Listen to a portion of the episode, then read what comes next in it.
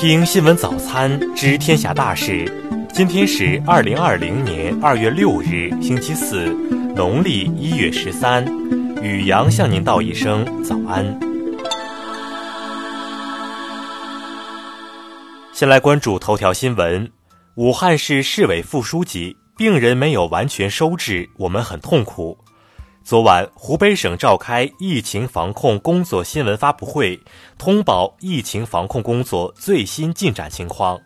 就大家普遍关心的四类人员：确诊患者、疑似患者、无法排除感染可能的发热患者、确诊患者的密切接触者，分类集中收治情况做介绍。武汉市人大常委会主任、市委副书记胡立山介绍。在四类人员集中隔离过程当中，遇到最大的难题就是集中治疗压力非常大，老百姓对我们指责非常多，我们非常理解。指责是因为我们工作没有做好，为什么没有做好？因为病床供需矛盾还确实比较突出。胡立山说，为了疫情，我们扩大了定点医院的病床，从七加七开始到现在的二十八家。这二十八家定点医院的病床一共只有八千二百五十四张，现在住在医院里面的有八千一百八十二个人，昨天空病床仅四百二十一张，已经确诊的和很多疑似的病人没有住进指定医院救治，形成了堰塞湖，让人很揪心、很痛苦。再来关注国内新闻，中科院武汉病毒研究所五日称。抗击新冠肺炎潜在有效药瑞德西韦已申报了中国发明专利，并将通过专利合作协定途径进入全球主要国家。农业农村部四日印发通知，要求各地不得以防疫为由违规拦截子畜畜禽及种畜禽运输车辆、饲料运输车辆和畜产品运输车辆，不得关闭屠宰场，不得封村断路。公安部四日召开应对新冠病毒肺炎疫情工作第三次全国会议，强调要坚决取缔非法野生动物贸易市场，努力从源头上控制重大公共卫生风险。中国消费者协会近日发出倡议：科学防疫、理性购物、依法维权、主动监督，为打赢这场疫情防控的人民战争贡献一份力量。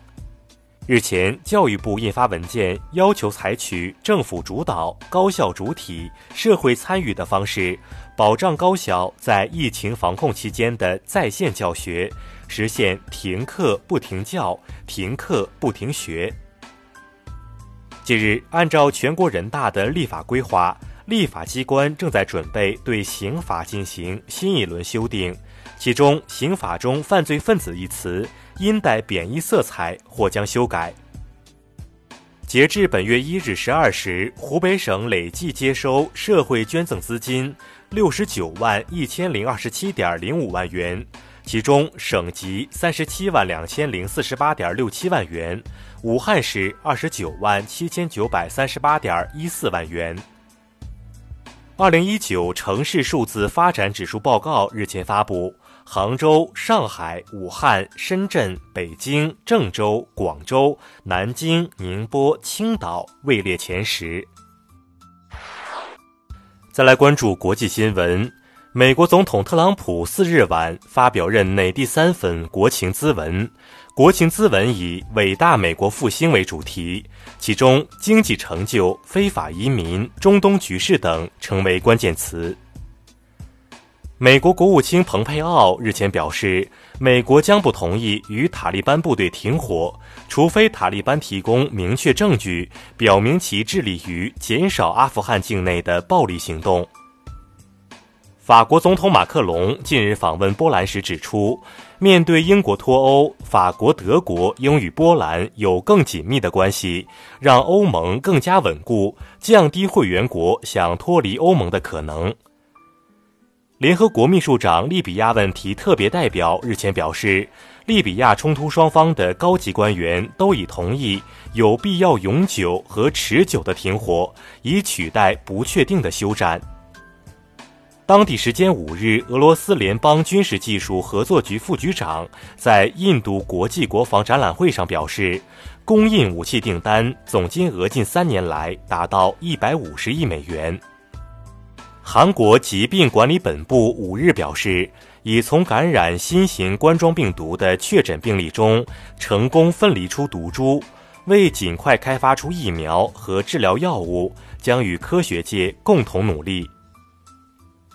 日前，俄罗斯科技委员会表示，已开始开发太空 3D 打印机，未来计划用于打印太空的大型建筑、月球和火星基地等元件。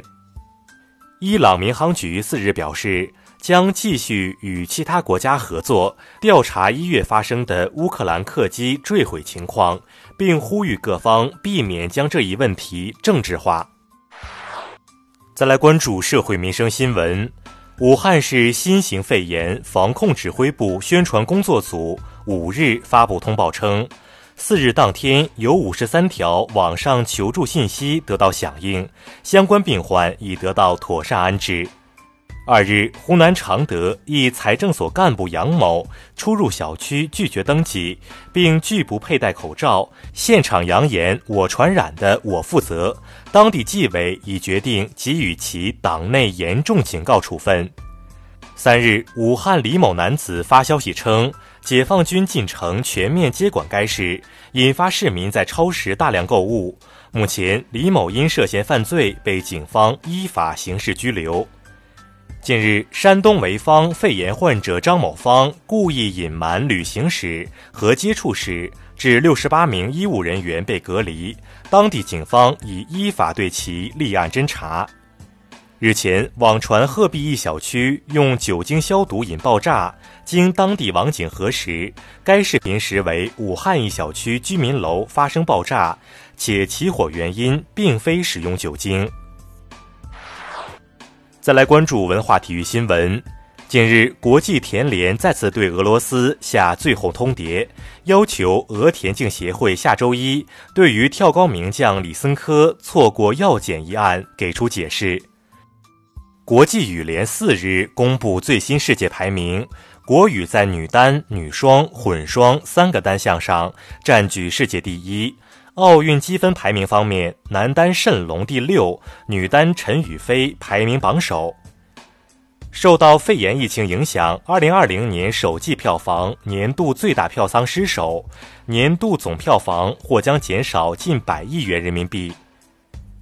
据美媒报道，一个由三百三十个魔方组成的蒙娜丽莎定于二月下旬在法国巴黎拍卖，预期拍卖价为十六点六亿万美元。